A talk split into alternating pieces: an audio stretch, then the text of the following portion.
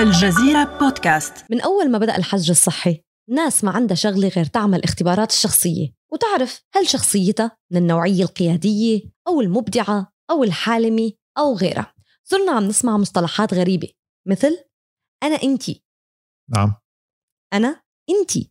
أنا انت إزاي؟ يعني يعني أنا إي إن تي آي اختصار الأحرف الأربعة.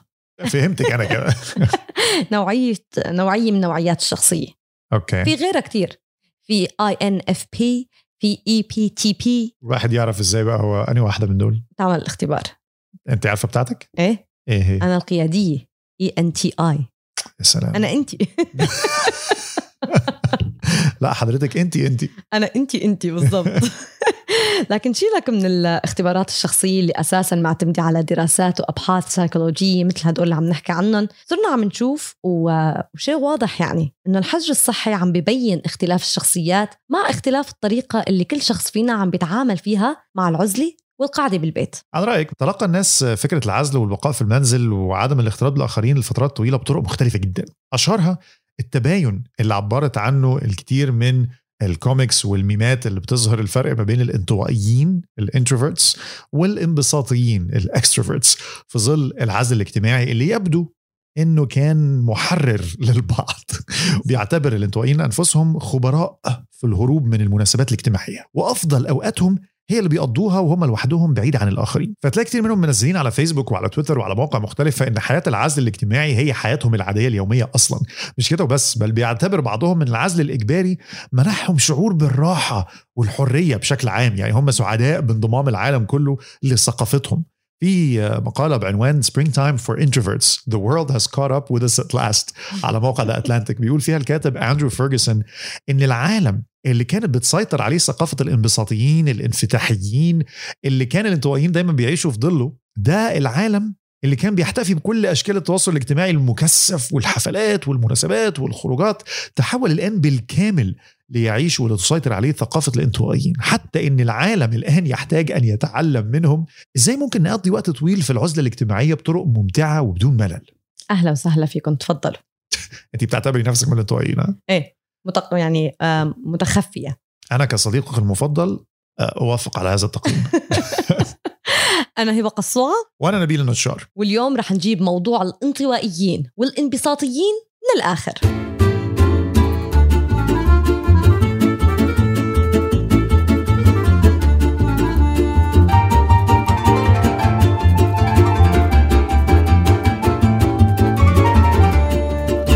سنوات طويلة كثير يا نبيل ما كان للانطوائيين أي صوت مسموع. ما في صوت بالعالم غير الناس اللي صوتها عالي كتير واللي ما بيوقفوا عن الحكي واللي بيستبعدوا الهادئين من كل أولوياتهم. نعم عندك اعتراض؟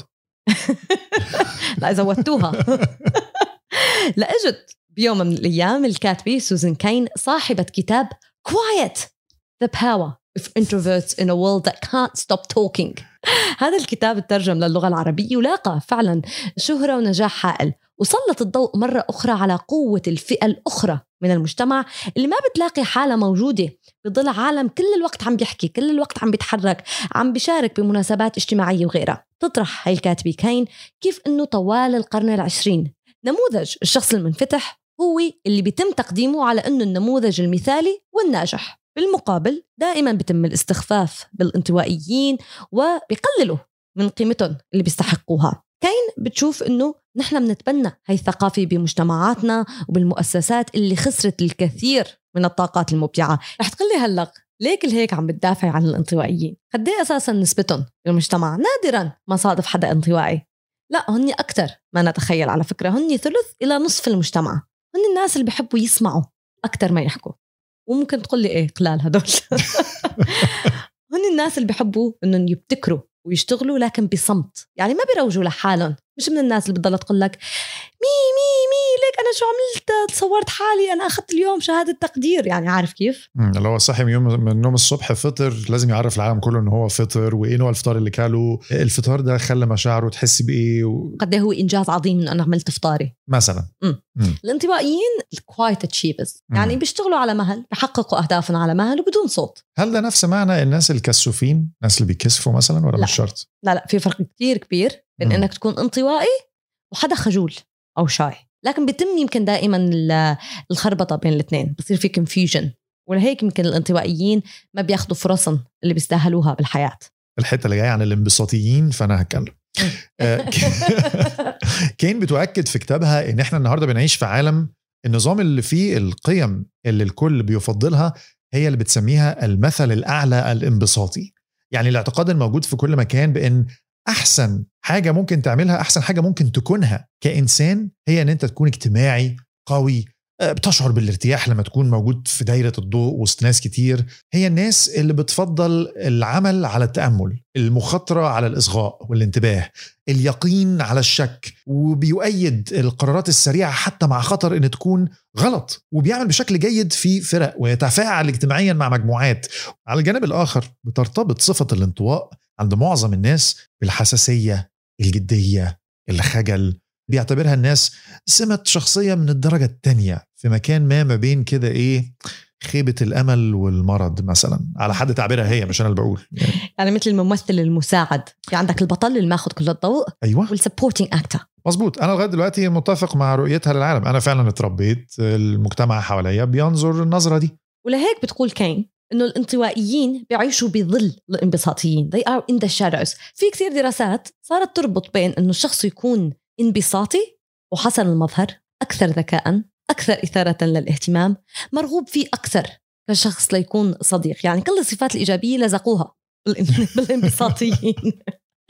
بالرغم من عدم وجود أي صلة على فكرة بين الانطوائية والأفكار الجيدة أو حتى الذكاء. يعني أنت مش نسبة ذكائك والآي كيو تبعك مرتبطة بقد إيه أنت منفتح على العالم أو لا. صح ممكن تكون منفتح وما لكش في أي حاجة برضه. وما خصك بالذكاء. بس لاثبت لك قد إيه الانطوائيين مهمين بهذه الحياة. شوف بعض من الإنجازات اللي حققناها نحن كانطوائيين. عندك نظرية الجاذبية النظرية النسبية روايات هاري بوتر. لك حتى جوجل الانطوائيين اخترعوه. ما عجبك الحكي كأنه. لا لذيذ. هاري بوتر حلو طبعا مش هيختلف عليه اتنين وجوجل ولا أروع. لكن مع ذلك معظم مؤسسات الحياة المعاصرة مصممة علشان تخدم نمط الناس اللي بتستمتع بمشاريع جماعية. يعني في آه، دراسة مثلا اتعملت على المدارس وبتشير نتائجها إلى إن الغالبية العظمى من المدرسين بيعتقدوا إن الطالب المثالي هو شخص انبساطي extrovert عند كل المؤسسات اللي إحنا بنشتغل فيها بتصر على إن إحنا نشتغل في فرق ويبقى في team working exercises ويبقى المكاتب بدون جدران. وان يبقى في corporate retreats عشان نعرف بعض أكتر ونقرب من بعض أكتر ليه؟ ونخش في حياة بعض كده. أيوه خش. ليه؟ ليه؟ ما عم بفهم. بعدين هدول ال group assignments بالجامعات وبالمدارس هدول nightmare كابوس. كانت بتوترك؟ كنت بكرهها.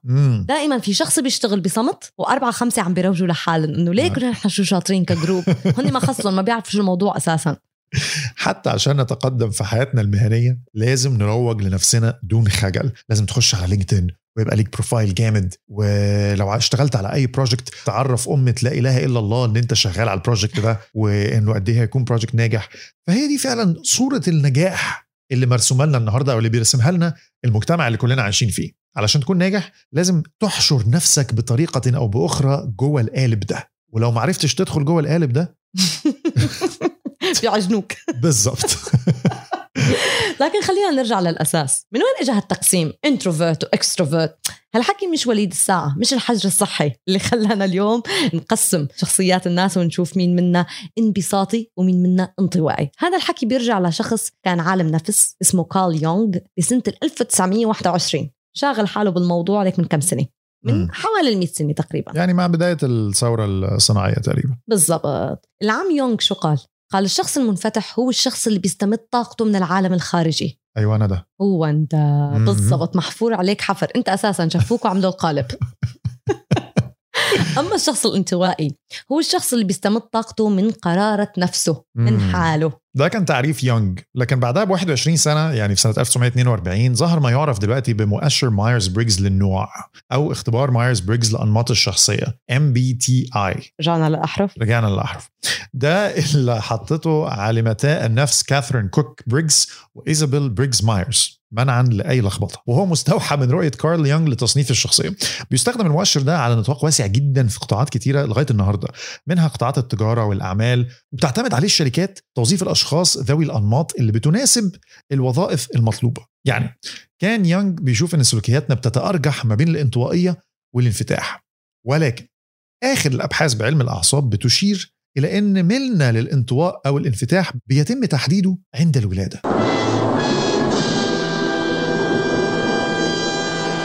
كاين حكت عن دراسة بتقول إنه الأطفال الرضع من ذوي الدرجات العالية من الاستجابة هم أكثر استجابة للمؤثرات الخارجية لكن بالكبر بيميلوا إنهم يصيروا انطوائيين.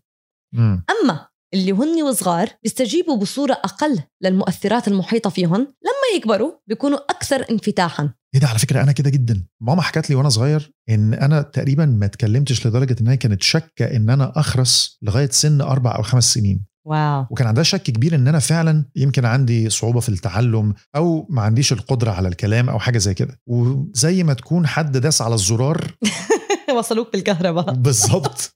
وما سكتش من يوم طلعت الفرق. يما يدب بس- السنوات اللي راحت عليك. بس هو ده الكلام اللي كان بتقوله. بالضبط. وعلى فكرة كاين بتقول كمان إنه كتير أشخاص بيكونوا انطوائيين لكن عندهم القدرة إنهم يتعلموا يكونوا أكثر انفتاحا. مم. يعني بيتأقلموا أو بيدربوا شخصيتهم. طب والانبساطيين ممكن يبقوا أكثر انطواء صحيح. كمان الانفتاحيين فيهم يكونوا أكثر انطواء لأنه شخصياتنا تتميز بالمرونة وبنقدر نغيرها لحد كبير. لكن أكيد ما فينا نغير جوهر الشخصية. أنا فيني أعمل حالي انفتاحية وانبساطية قد ما فيي لكن بالجوهر رح ضل انطوائية. صح أعمل حالي. هي هنا ال- الكلمة المهمة إن أنت بتمثل أو بتضع قناع بشكل أو بآخر. على فكرة خدوا بالكم اختبار مايرز بريجز الجدير بالذكر هنا إن هو بيقسم الشخصيات ل 16 نمط مختلف. يعني مش بس انطوائي ولا انفتاحي في حاجات كتير في النص. مفيش فيهم نمط أفضل. يعني هي كلها أنواع مختلفة وبيكشف لك إزاي أنت ممكن بتتصل مع العالم بشكل مختلف عن حد تاني. بيهدف المؤشر ده لتزويدك بنمطك النفسي الكلي الفطري عبر جميع أنشطتك الحياتية وبيعتمد التصنيف على أربع عوامل أو بالأحرى أربع متغيرات variables. الموضوع باينري شوية. يعني يا 1 يا 0 فعلى حسب المزيج المختلف من الأربع متغيرات دي 4 أس 4 هيطلع عندك 16 احتمال ل 16 نمط أو شخصية مختلفة. رح نحكي عن هاي الشخصيات بالتفصيل لنعرف نحن أي وحدة فيهم لكن بعد الفاصل.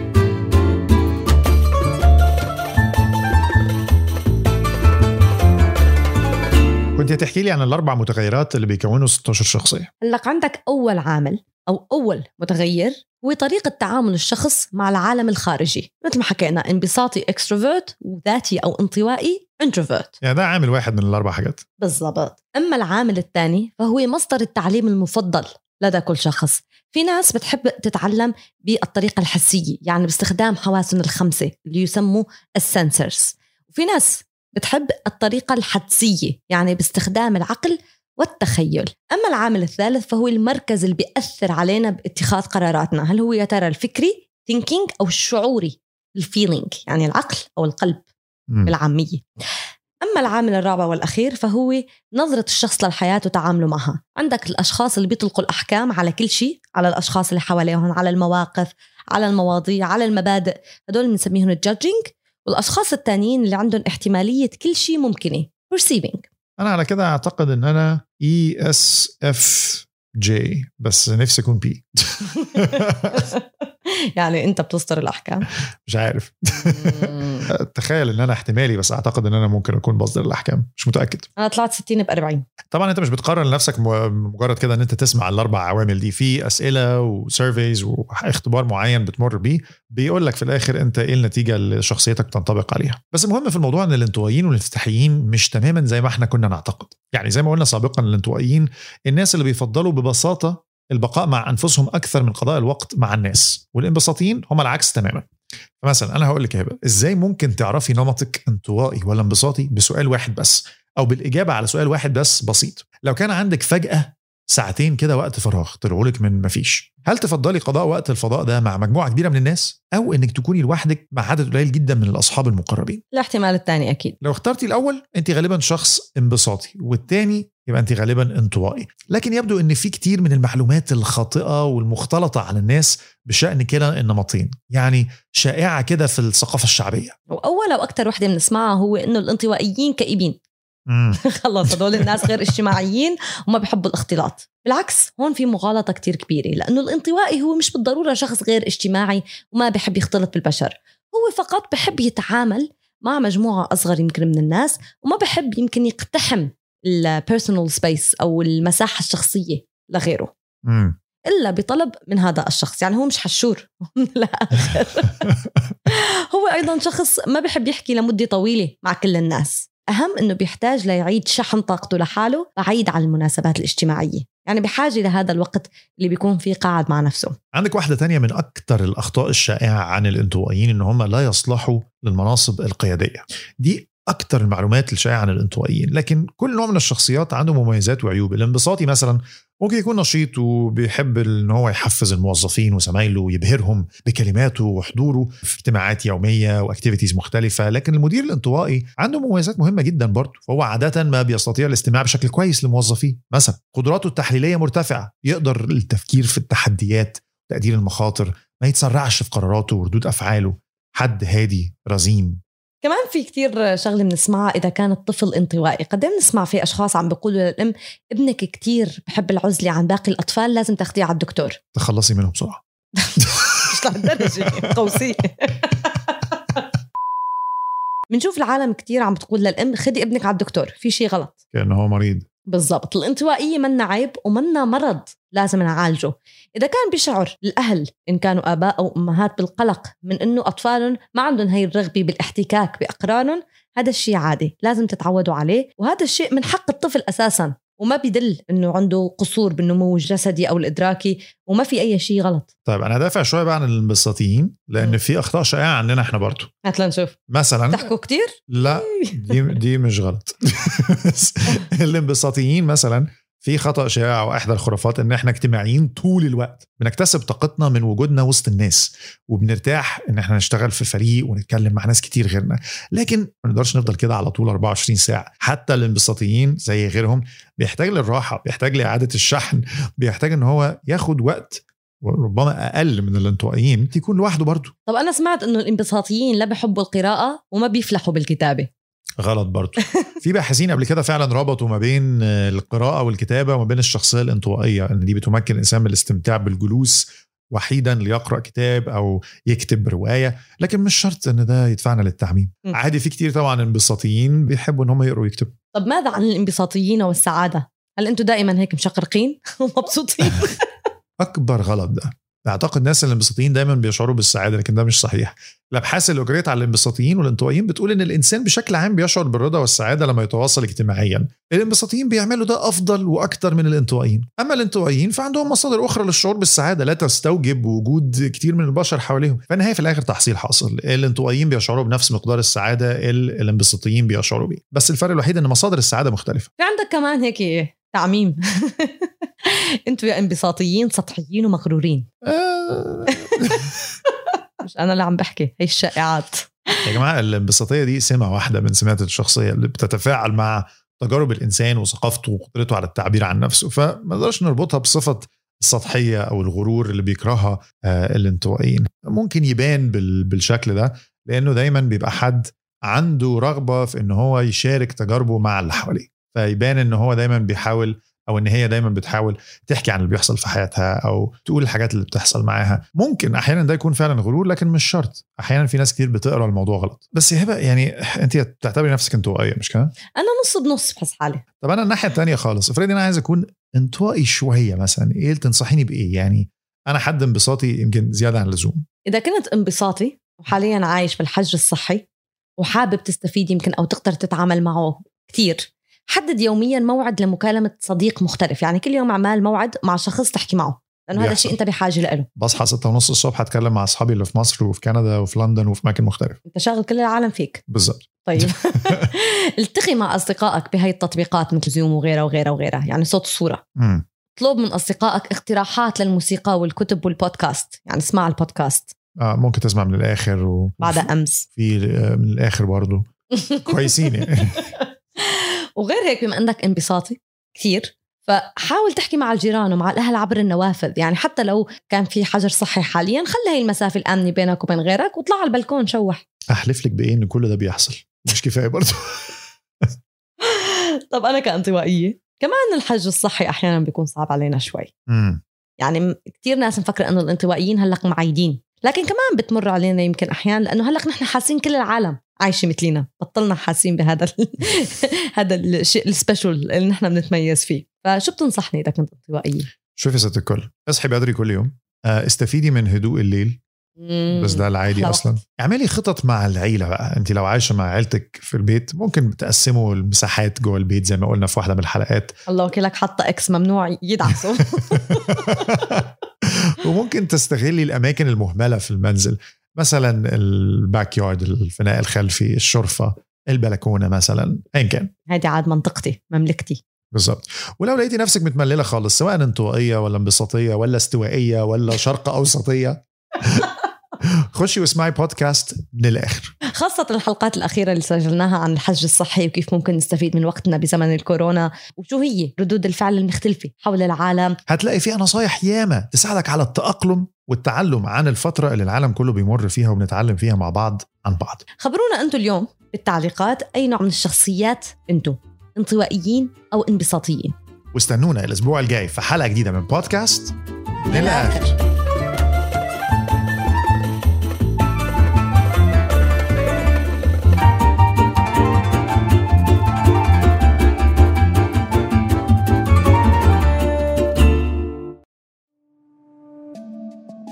بعد أمس البودكاست اليومي الجديد من الجزيرة يخوض في عالم معقد ليساعدك على فهم الأحداث المتغيرة كل يوم. دائما ممتع دائما راهن دائما هناك. لا تنتظر حتى الغد واستمع اليوم إلى بودكاست بعد أمس. معي أنا خديجة بن جنة.